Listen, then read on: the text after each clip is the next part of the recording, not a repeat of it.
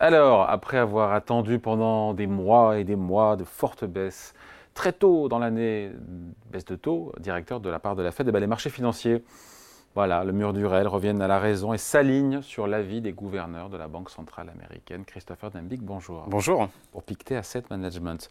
Euh, désormais, quatre baisses de taux sont attendues par, euh, euh, les, marchés, par les marchés monétaires. on peut dire que les, les investisseurs ont perdu leur bras de fer avec, euh, avec, avec la Fed en s'ajustant sur les prévisions des gouverneurs qui attendent trois ou quatre baisses de taux cette année. Euh, finalement, tout ça est plus raisonnable, mais voilà, c'est la perte du bras de fer.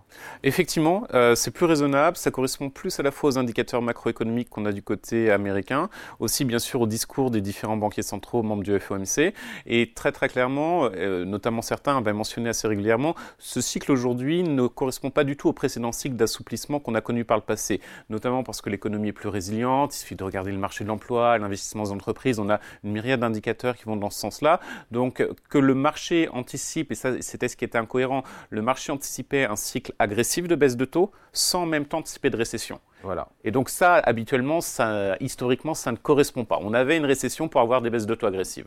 Et donc pourquoi tout d'un coup là les marchés s'ajustent sur les projections de la Fed euh, On se dit quoi qu'à force de se répéter, Jérôme Powell il a, il a été entendu? Alors je pense que ça a joué, les indicateurs aussi qui sont tombés, on a eu qui sont très forts sur le marché de l'emploi, les derniers indicateurs montrent quand même un fort dynamisme. Vous avez de la productivité qui est revenue aux États-Unis, alors c'est les chiffres du dernier trimestre 2024, plus 3,4%. Vous avez également quand même l'inflation. Alors même s'il y a le processus de désinflation, la réalité c'est que la Fed regarde une myriade d'indicateurs, notamment l'inflation dans les services hors loyer qui reste encore donc ça milite pour pas baisser les taux très rapidement. Et l'autre point, c'est que vous avez aussi en termes de perspective d'investissement, ça reste très solide. Donc fondamentalement, en regardant tous les indicateurs aujourd'hui du côté américain, il n'y a pas vraiment de scénario de risque qui légitimerait d'avoir des baisses de taux agressives. Même si on aura aujourd'hui, alors là on enregistre à midi, on aura l'inflation aux États-Unis pour le mois de janvier. Oui, qui pourrait passer sous 3%. Donc processus de l'inflation. Ça pourrait contredire tout ce qu'on dit là ou euh Non, pas du tout. Euh, très très clairement, pour, pour la Fed, elle voit bien que l'indice des prêts à la consommation, qui va être le plus commenté, continue de baisser. Ça de 3,4 à 2,9%. Exactement. donc ça, c'est un processus qui est bien amorcé. Elle regarde quand même les pressions salariales, qui sont aussi toujours un petit peu présentes. Elle regarde ce que je vous disais, l'inflation dans les services, qui diminue aussi, mais l'inflation dans les services est quand même plus élevée que l'indice des prêts à la consommation. Donc il y a des indicateurs qui lui font dire c'est un peu trop tôt pour baisser les taux. Et surtout, il n'y a pas de nécessité parce que du point de vue de la croissance, la dynamique, elle reste encore très positive. Il y a beaucoup de crédits encore aux États-Unis. Il y a bien sûr le gouvernement américain qui dépense beaucoup d'argent, un gros déficit, qui va faire aussi que ça stimule malgré tout l'économie. Donc tous les indicateurs sont un peu ouverts et c'est le scénario finalement du soft landing qui s'impose. Exactement. Euh, marchés qui sont assis donc sur l'ampleur, le nombre de baisses de taux, mais aussi sur le calendrier. Fini le mois de mars, mais ça on l'avait dit ici, ça nous paraissait comme très très curieux. Ça sera pour le mois de juin. Et là, on se dit juin, hmm, c'est plus réaliste. C'est plus réaliste, ça correspond. On voit assez mal quand même avoir une, baisse première baisse de taux au mois de septembre. C'est un peu proche du calendrier électoral, même si on ne considère pas malgré tout que l'élection va avoir un, rôle décisif sur la tenue de la politique monétaire. Il est toujours préférable d'amorcer avant, sachant qu'en plus, c'est toujours compliqué d'avoir une baisse de taux un peu en urgence pendant la période vraiment estivale, juillet-août. Donc, juin, ça nous paraît cohérent. Des baisses de taux qui ne sont pas très agressives.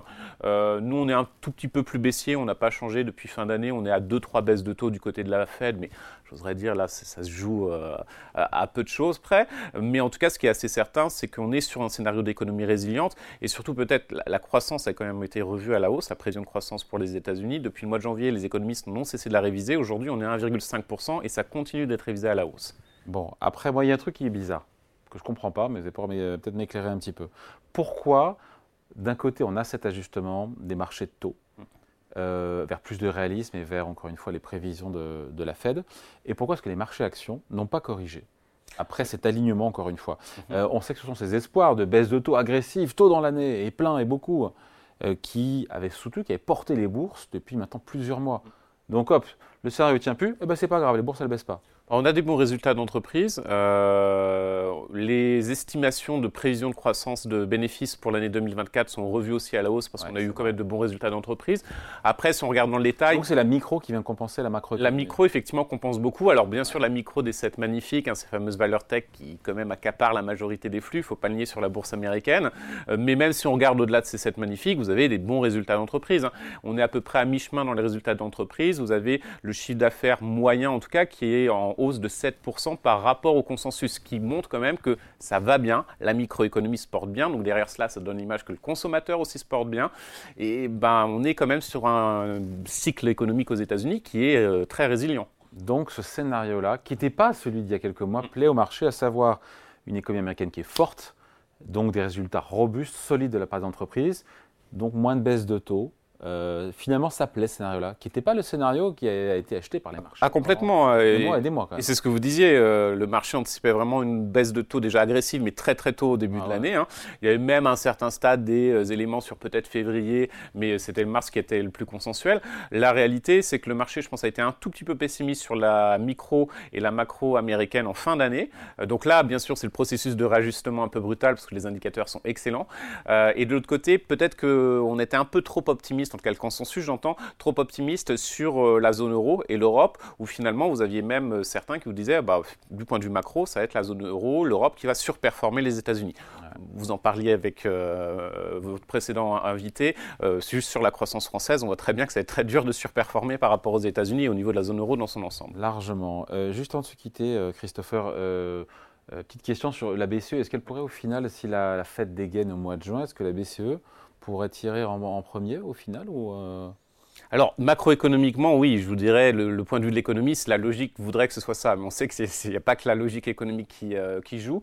Euh, je pense que ça va être très dur pour la BCE, du point de vue politique interne, de baisser les taux avant la Réserve fédérale. Et semble-t-il, elle souhaiterait laisser quand même la Réserve fédérale le faire en premier c'est de mon point de vue une erreur, hein, parce qu'effectivement, économiquement, il suffit juste de regarder la macroéconomie allemande. Le segment de l'immobilier en Allemagne a besoin de baisse de taux, notamment. Donc, euh, ça me paraît être une erreur, mais euh, on sait bien que très souvent, la BCE et à réagir. Et pourquoi la BCE ne veut pas dégainer avant, et on finit là-dessus, avant la Fed En quoi ça lui pose un problème? Historiquement, elle ne l'a jamais fait. Ah, historiquement, elle ne l'a jamais fait, mais bon, ce n'est pas l'argument fondamental. en revanche, ce qu'elle met en avant, c'est qu'on va avoir euh, un risque de boucle prix-salaire, des hausses de salaire qui seraient trop élevées en zone euro. Le seul problème, vous interrogez n'importe quel économiste, il vous dira les prévisions de hausse de salaire, c'est un indicateur décalé dans le temps, c'est un mauvais indicateur qui est très largement révisé, à la hausse comme à la baisse. Donc ce n'est pas le bon, le bon baromètre qui doit être l'alpha et l'oméga de l'évolution de la politique euh, monétaire en zone euro. C'est en tout cas l'argument qui est mis en avant. Pour, pour un économiste, ce n'est pas crédible en tout cas. On ne voit pas de hausse de salaire qui va être. Donc la raison de fond, c'est quoi la raison de fond? Et vraiment, ce qui est là-dessus après la, bah, Je pense que entre ce qui est communiqué et la réalité, il y a au sein du Conseil des gouverneurs quelques divergences entre certains membres qui sont un peu plus regardants du côté de l'inflation, craignant qu'il y ait des éléments inflationnistes. On avait même euh, sur le commerce international qui pourrait être inflationniste alors que ça ne l'est pas vraiment. Euh, donc je pense que c'est plutôt toujours cette thématique inflation qui reste un petit sujet pour eux. Ils ont une crainte qu'il y ait un sursaut de l'inflation, qu'elle soit plus volatile que prévu cette année. Bon, on verra tout ça. Merci beaucoup. Merci. Signé Christopher Dembic pour Pictet Asset Management. Merci. Merci.